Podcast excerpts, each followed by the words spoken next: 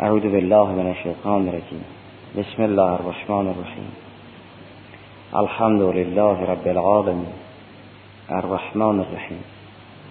مالک یوم الدین. ایاک نعبد و ایاک نستعین. در این آیه مبارکه عبادت و استعانت که ایاک نعبد و ایاک نستعین مطالبی به عرض رسید. عنایت فرمودید که خدای سبحان برای نکاتی ایاک را قبل از نعبد و همچنین ایاک دوم را قبل از نستعین ذکر فرمود و ادب عبادت و استعانت را هم به ما آموخت که چگونه او را عبادت کنیم. هرگز نمی شود خدای سبحان را بدون آموزش ادبی خدا او را عبادت کرد. که در تقدیم ایاکه بر نعبد مطرح است آن است که اگر انسان اول معبود را ببیند سنگینی عبادت برای او آسان می شود. چون می‌داند کی را می پرستد. و اگر بشناسد که او جمال محض است و کمال صرف سختی عبادت بر او آسان می شود عبادت سخت است کار آسانی نیست. لذا صبر اندل اطاعه جزء بهترین فضائل است که صبر را رأس ایمان قرار دادن که از رأسو من الایمان از صبرو من الایمان. به منزلت رأس من الجسد. عبادت سخت است که انسان بندگی و بردگی غیر را بپذیرد. اون خودخواهی نمی‌گذارد که انسان بگوید من بندم. وقتی معبود را با جمال و زیبایی مشاهده کند سختی عبادت بر او آسان می شود از اینکه عبادت سخت است نماز دشوار است. می‌بینید خدای سبحان از او به عنوان که یک امر سنگین و بزرگ است یاد می‌کند. می‌گوید نماز خیلی سخت است. انها لکبیرتون الا علی الخاشعین. گرچه از نظر وقت شاید بیش از یک روب فرصت بیشتر نخواهد. اما بسیاری از افرادن که از خوندن نماز استنکاف دارند سختشان است پیشانو به خاک گذاشتن برای انسانی که دائیه استقلال دارد سخت است. از نظر زمان فرصت زیادی نداره و از نظر کار هم مثل روزه یا مکه رفتن نیست که مشکلاتی به همراه داشته باشد. اما همین که انسان اظهار بندگی کند بگوید من بنده ام این با خوی خودخواهی آدمی سازگار نیست. لذا خدای سبحان فرمود به انها لکبیرتون الا علی الخاشعین. انسان خاضع که نماز را به خوبی انجام میده وگرنه برای انسان خودخواه نماز بسیار سخت است. جریان این حال کبیرتون را در سوره بقره آیه چهل این چنین فرمون آیه چهل و ششم این چنین است. و استعینو به صبر و سلات و انها لکبیرتون الا علی الخاشعین به نماز و روزه یا به صبر و سلات استعانت کنید و این سلات سنگین یا انها یعنی استعانت بر صبر و سلات سنگین است که زمیر یا به سلات برمیگرده یا به استعانت صبر و سلات و استعینو به صبر و سلات و انها یعنی اون سلات لکبیرتون الا الخاشعین یا استعانت به صبر و سلات لکبیرتون الا علی الخاشعین. صبر هم یک از مصادیقش روزه است که گفتن منظور این آیه نماز و روزه است. نماز هم عبادت است روزه هم عبادت است. اگر کسی بخواهد سختی عبادت را تحمل کند باید جمال معبود را ببیند. اگر جمال معبود را دید لذت زیارت اون معبود سختی عبادت را آسان می کند لذا ایاکه که خطاب معبود است قبل از عبادت ذکر شده است. تا عبادت را در کام انسان شیرین کند و آسان کند. اگر کسی نماز را با سختی خوند تکلیف را انجام داد ولی لذتی از نماز نبود به عنوان اسقاط تکلیف وظیفه را انجام داد. اما عده اصرار دارن که از نماز بیرون نیایند چون از این نماز به حق لذت می‌برند. اگر کسی گفت اول تا آخر دنیا اگر یک شب بود و من سجده می کردم می گفتم حاضهی لیلت سجود یا به رکوع می رفتم به می گفتم حاضهی لیلت رکوع چون در اون حال لذت می برد و هرگز ممکن نیست حال لذیذ را رها کند. این یکی از نکات تقدیم ایاکه بر نعبد است که ایاکه نعبدو نکته دیگر آن است که شیطان گرچه در همه حالات وسوسه می کند اما وقتی که انسان وارد نماز شد همه نیو کند که انسان هرگز در نماز حضور قلب پیدا نکند. در کارهای عادی شیطان خیلی مزاحم نیست. اما وقتی انسان در مسیر عبادت افتاد همه ذریش رو بسیج می‌کند که انسان را سرگرم کند. برای اینکه انسان از این تهاجم همگانی شیطان مسون بماند و چیزی را معبود انسان نکند گفتن شما اول معبودتون را تعیین کنید بعد عبادت را ذکر کنید. اول نگویید من عبادت می کنم تا معبود را تعیین کنید شیطان خاطراتی را در ذهنتون برق بزند بگوید معبودتون این است. اگر بگویید نعبدو قبل از اینکه الله را بگویید او در ذهن خاطراتی را آورده. و اما اگر بگویید ایاکه معبود را اول معین کنید دیگر جا برای وسوسه او نیست. او نمی‌تواند معبودی را در ذهن و در جان ما رسم کند. چون ما معبود را اول معین کردیم.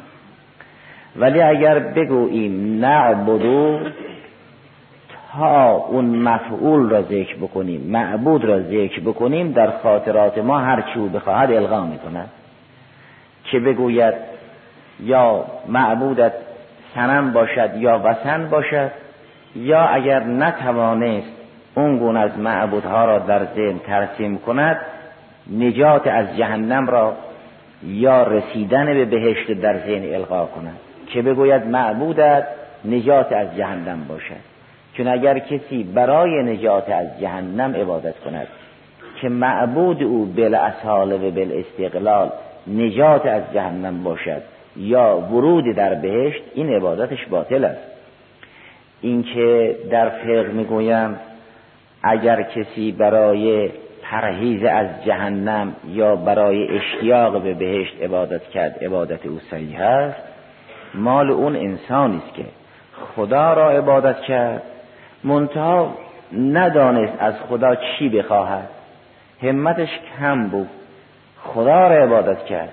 ولی از خدا نجات از آتش خواست یا ورود در جنات تجری من تحت الانهار طلب کرد از خدا لقای او را نخواست از خدا میوه خواست. خدا را عبادت کرد.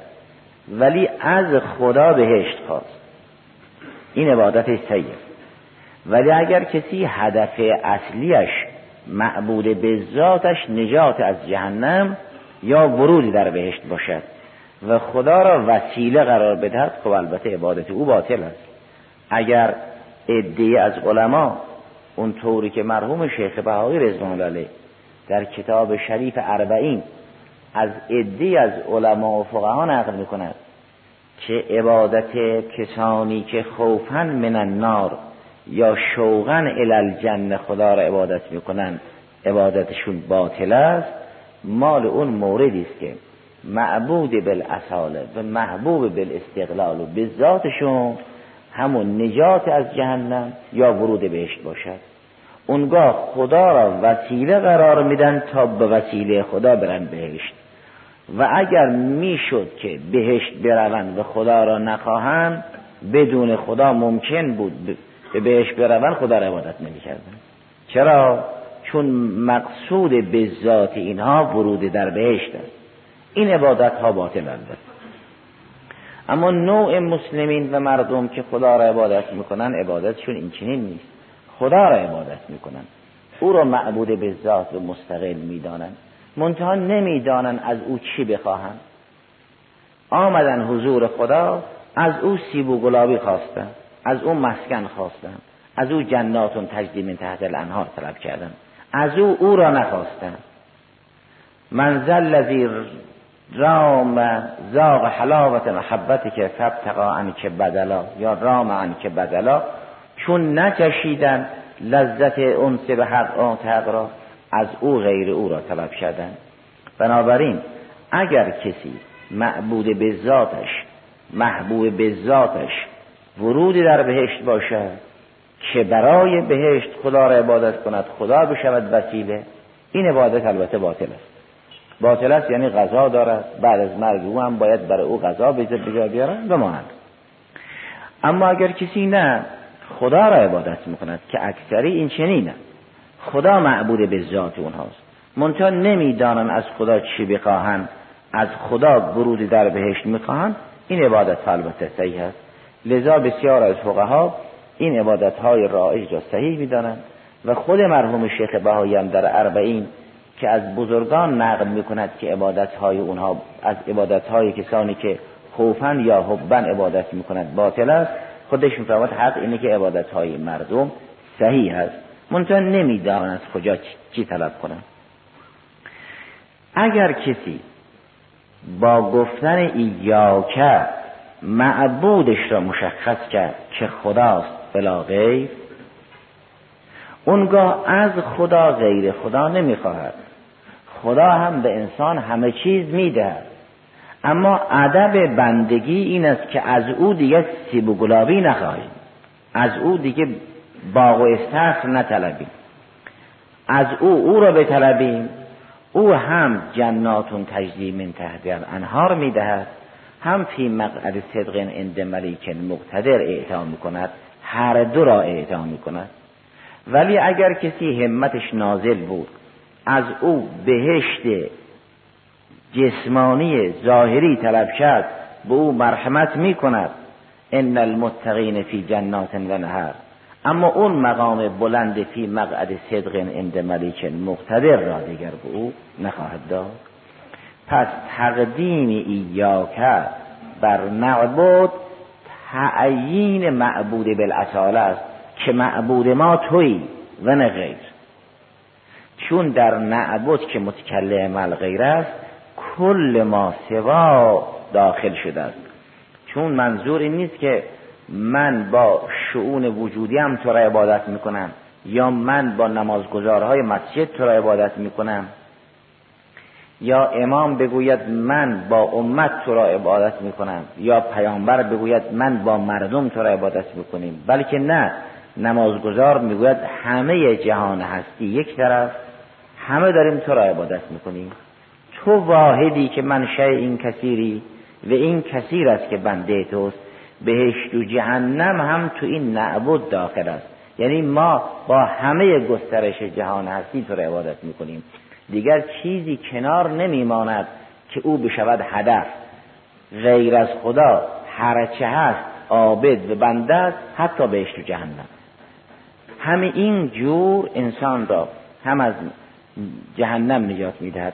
هم وارد بهشت می‌کند هم از لقای حق برخوردار می‌کند. اما اگر به این حد نباشد مرتبه نازلتر باشد فقط انسان را از جهنم نجات می‌دهد و وارد بهشت می‌کند. دیگر لقای حق مطرح بنابراین این هم می‌تواند نکته دوم باشد که وقتی معبود مشخص شد دیگر شیطان توان اون را ندارد که در خاطره ها معبودی دیگر را ترسیم کند. ولو شوق به بهشت یا ولو ترس از آتش. جهنم هم عبادت می کند خدا را. چون در جهنم هم فرشتگانی هستند که به ما جعلنا اصحاب النار الا ملائکه. این فرشتگان که مأموران اداره جهنمن معصومن. خود جهنم حق ندارد کسی را بیش از اندازه استحقاقش بسوزاند. و حق ندارد کمتر از اون اندازه که دستور رسیده است بسوزاند. این چنین است. کلما خبت زدناهم سعیرا. اینطور نیست که آتش جهنم مثل آتش دنیا احیانا اشتباها کسی را بسوزاند یا کمتر بسوزاند یا بیشتر بسوزاند به مانند آن. نکته بعدی که می‌تواند سر تقدیم ایا بر نعبد باشد آن است که انسان در عبادت یک رکنش معبود است یک رکنش عبادت است یک رکنش عابد. در بین این ارکان ثلاثه اون چه اصل است معبود است. عابد اگر خود را دید و عبادت خود را دید و معبود را دید این گرفتار تسلیس است این موحد نیست.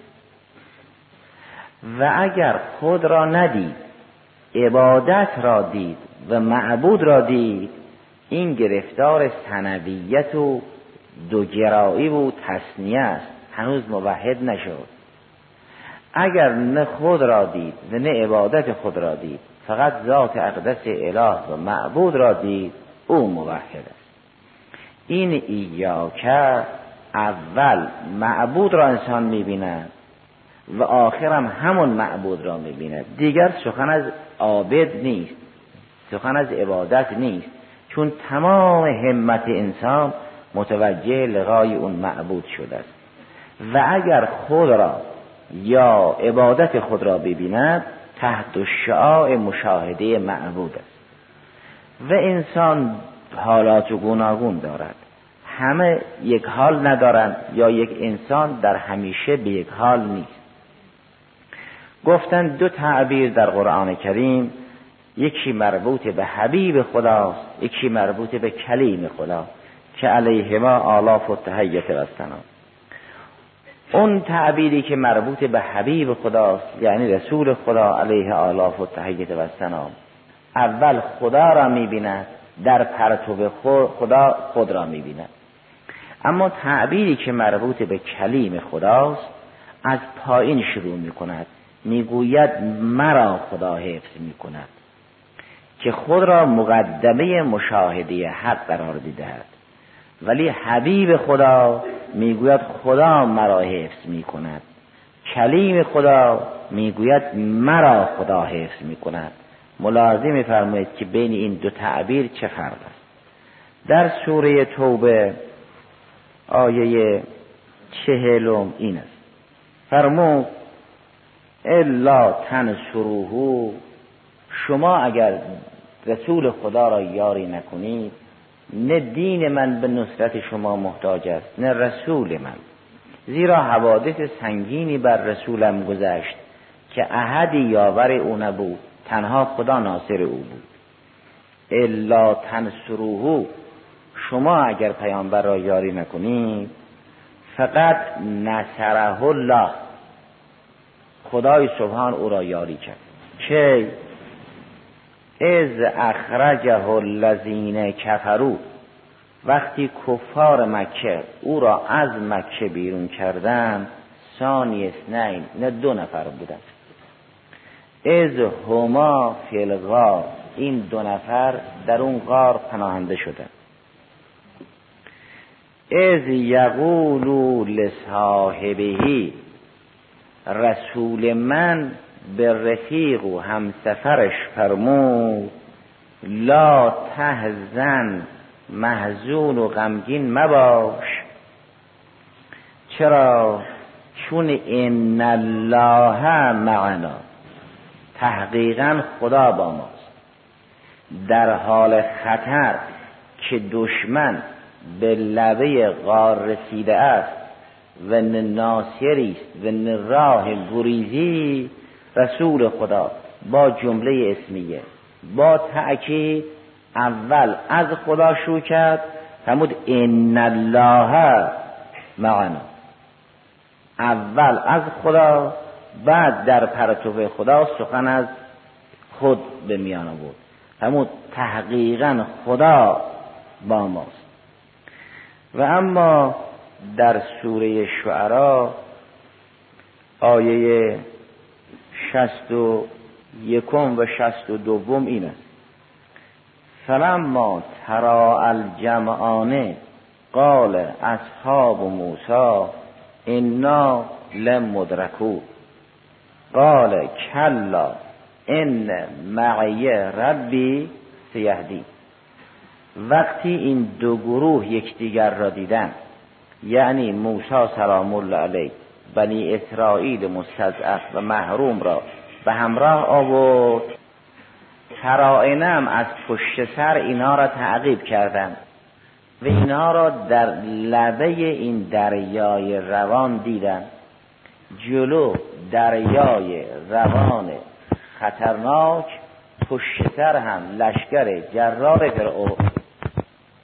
بنی اسرائیل به موسی کریم عرض کردند انا لمدرکون. الان ما رو می‌گیرن. چون راهی برای گریز و فرار نیست الان به ما می‌رسن. انا لمدرکون. ما را دستگیر می‌کنن. در این موقعیت موسی کلیم بین دو خطر که قرار گرفت یعنی از جلو این دریای پرخروش و از پشت سر اون لشکر جرار این چنین فرمون فرمود کلا نگویید الان ما را دستگیر می‌کنن این معیه ربی سیهدی. با حرف رد توهم اونها را از بین برد. فرمود ما هرگز دستگیر نخواهیم شد. تحقیقا با من خدای من هست که مرا هدایت کنه کلا نگویید نال مدرکود ما دستگیر می‌شویم. این معیه ربی سیهدین. تحقیقا با من خدای من است. که مرا هدایت می‌کند؟ این جمله ان معی ربی سیهدین جزء سنن سفر است. مستحب است که مسافر این جمله را هم این جمله را در مسافرت بگوید که ان معی ربی سیهدین خب فرق اون جمله که حبیب خدا گفت با این جمله که کلیم خدا گفت این است که حبیب خدا اول خدا را می‌بیند در پرتو خدا خود را. کلیم خدا اول از مشاهده خود شروع می کند به عنوان آیت بعد به خدا می رسد که حبیب خدا می گوید ان الله معنا. تحقیقا خدا با ما. ولی کلیم خدا می گوید ان معی ربی سیهدین با من خدای من است که اول سخن از خود است به عنوان آیت و مقدمه بعد سخن از خدا اگر کسی به اون مقام شامخ راه یافت حرفش در همه حالات است که ان الله معنا اگر به اون مقام راه نیافت در حد متوسط است. می‌گوید ان معی ربی سیهدین. تحقیقا با من خدای من است که مرا هدایت می کند اگر انسان سخن از ایاک نعبد دارد اول معبود را می بیند در پرتو معبود عبادت و عابد را. می‌گوید ان الله معنا. نمی‌گوید ان معی ربی سیهدین. گرچه هر دو خوب است اما یکی خوب و یکی خوبتر. یکی کمال و یکی کمال برجسته تر بین این دو تعبیر فرق است. اگر چنون که سوره فاتحه الکتاب این قدر به او حرمت دادن. و گفتن ام کتاب است. و سبع مسانی و تقریبا در بعض از تعبیرات ادل قرآن کریم قرار گرفت. که لقد آتیناک سبعا من المثانی و القرآن العظیم. و اینکه هیچ نمازی بدون فاتحه الکتاب نیست. چه مستحب و چه واجب. لا صلات الا به فاتحه الکتاب ممکن است در رکعات سوم چهارم با تسبیحات حل بشود. اما رکعت اولا و ثانیش بدون فاتحه الکتاب موزی نیست و در رکعت ثانیه و رابعش هست سالسه و رابعه هم باز فاتحه الکتاب مجزی نمازگزار مخیر است بین فاتحه الکتاب و تسبیحات اربع این که برای فاتحه الکتاب این همه مقامات قائل شدند و گفتن برای شفای بیمارتون از هفت هم فرا غفلت نکنید. و چیزی نیست که در فاتحه کتاب نباشد به خاطر این نکات عمیق است که در این آیات مبارکه ادراک شده است که هر چه در شما این در این آیات این سوره کریمه پخش می‌کنید توحید را بیشتر مشاهده می‌کنید. اول خداست بعد عبادت. اول خداست بعد استعانت حتی اگر بخواهیم از او کمک بگیریم هم اول باید نام او را ببریم تا از او کمک بگیریم. و بگوییم ایاک نعبد و ایاک نستعین. کمک خواهی هم فرع بر آن است که او را عبادت بکنیم. به یک مقداری به او نزدیک بشویم تا به خود اجازه استعانت بدهیم. بگوییم به ما کمک بکن. و اگر چنونچه عبادات درجاتی داشت استعانت هم درجاتی خواهد داشت. یک وقت انسان خود را می‌بیند می‌گوید من خدا را عبادت می‌کنم. اونگاه ایاک نستعینی که به دنبالش ذکر می‌کند خیلی ضعیف و کمرنگ خواهد بود. ایاک نستعین یعنی من تو را عبادت می‌کنم. این کار از آن من است. ولی تو هم مرا کمک بکن. چون استعانت معاونت نصرت شفاعت اینا غیر از ولایت است. این عناوین چهارگانه از همه ظریفتر مسئله ولایت است. اعانت شفاعت نصرت اینها یک طرف ولایت طرف دیگر. انسانی که کار را خودش انجام می‌دهد منتها کمبودش را از دیگری کمک می‌گیرد می‌گوید می‌گویند از دیگری استعانت کرد و دیگری ناصر او شد معاون و معین او شد.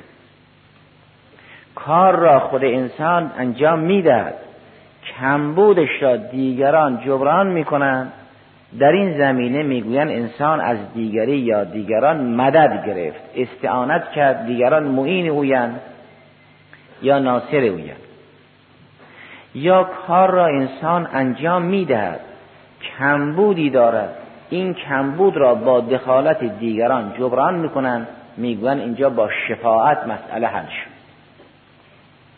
ولی یک وقت از انسان کاری ساخته نیست. این چنین نیست که یک مقداری را خود انسان بهده بگیرد کمبودش را دیگران جبران کنند کاری از انسان ساخته نیست. همه شعون را به غیر به خدا می سپارد اینجا سخن از ولایت است. یک انسان اگر رشد کرد یه فرزند بالغی شد کارها را به عهده می‌گیرد کمبود کارهای او را پدر جبران می کند اینجا پدر ناصر و معین فرزند جوان است.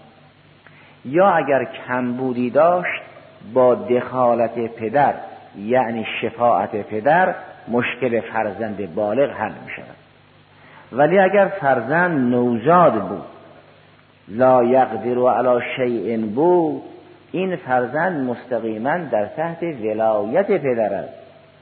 پدر ولی اوست نه ناصر او نه معین او نه شفیع او. اگر کودک نوزاد شد هیچ چیزی از خود ندارد در اینجا در تحت ولایت پدر است. نه پدر فقط ناصر اوست. اگر بین ولایت و بین معاونت و شفاعت و نصرت فرق است اونها در یک طرف و ولایت در طرف دیگر است. انسان هر اندازه در عبادت موحد راستین باشد اون استعانتش هم ظریفتر خواهد شد. استعانت می‌تواند نظیر استعانت مولا علیه از ولی باشد می‌تواند نظیر استعانت شخص از ناصر باشد یا معان از معین باشد یا مشفوع له از شفی باشد به مانند آن. این کودک نوزاد هم از ولی استعانت می کند اون کامل از آن ولی است که همه شعون مولا علیه را در زیر اشراف دارد. اگر عبادت به مرحله عالی راه یافت استعانت به مرحله ولایت می‌رسد. یعنی این عبد که مستعین بود می شود مولا علیه و خدای سبحان که مستعان بود می شود ولی الله ولی الذین آمنو. ولایت با محجور بودن مولا علیه همراه است. اگر یک موجودی خود مستقل بود ولی ندارد. تحت ولایتی کسی نیست. اگر گفتن این موجود تحت ولایت فلون انسان است یعنی خود محجور است همواره. ولایت با حجر مولا علیه همراه است. یک انسان مستقل تحت ولایت احدی نیست. این مجنون است این حقیر است این مغما علیه است. این کسی که رشدی ندارد به مانند آن این است که محجور است و محجور ولی میطلبد. انسان اگر در عبادت هم خود را محجور یافت این استعانت در ایاک نستعین شکل استیلا می‌گیرد. یعنی خدایا تو ولایتم را بپذیر. من بشوم مولا علیه تو تو بشوی ولی من. اگر او ولی انسان شد انسان از گزند دشمن درونی به بیرونی آسوده و راحت است. چون الله ولی الذین آمنو. ظهرا ایاک نعبد می‌تواند راه گشا باشد که ایاک نستعین هم از یک ظرافت خاصی برخوردار باشد. تا عابد کی باشد و چه اندازه خدای سبحان را عبادت کند؟ اول ممکن است خود را ببیند. و اگر خود را ندید در مرتبه ثانیه عبادت را می‌بیند. اگر از این دو بند رها شد جز معبود احدی را نخواهد دید. اونگاه است که همه نعم ظاهری و باطنی را خدا به او اعطا می‌کند. و الحمدلله رب العالمین.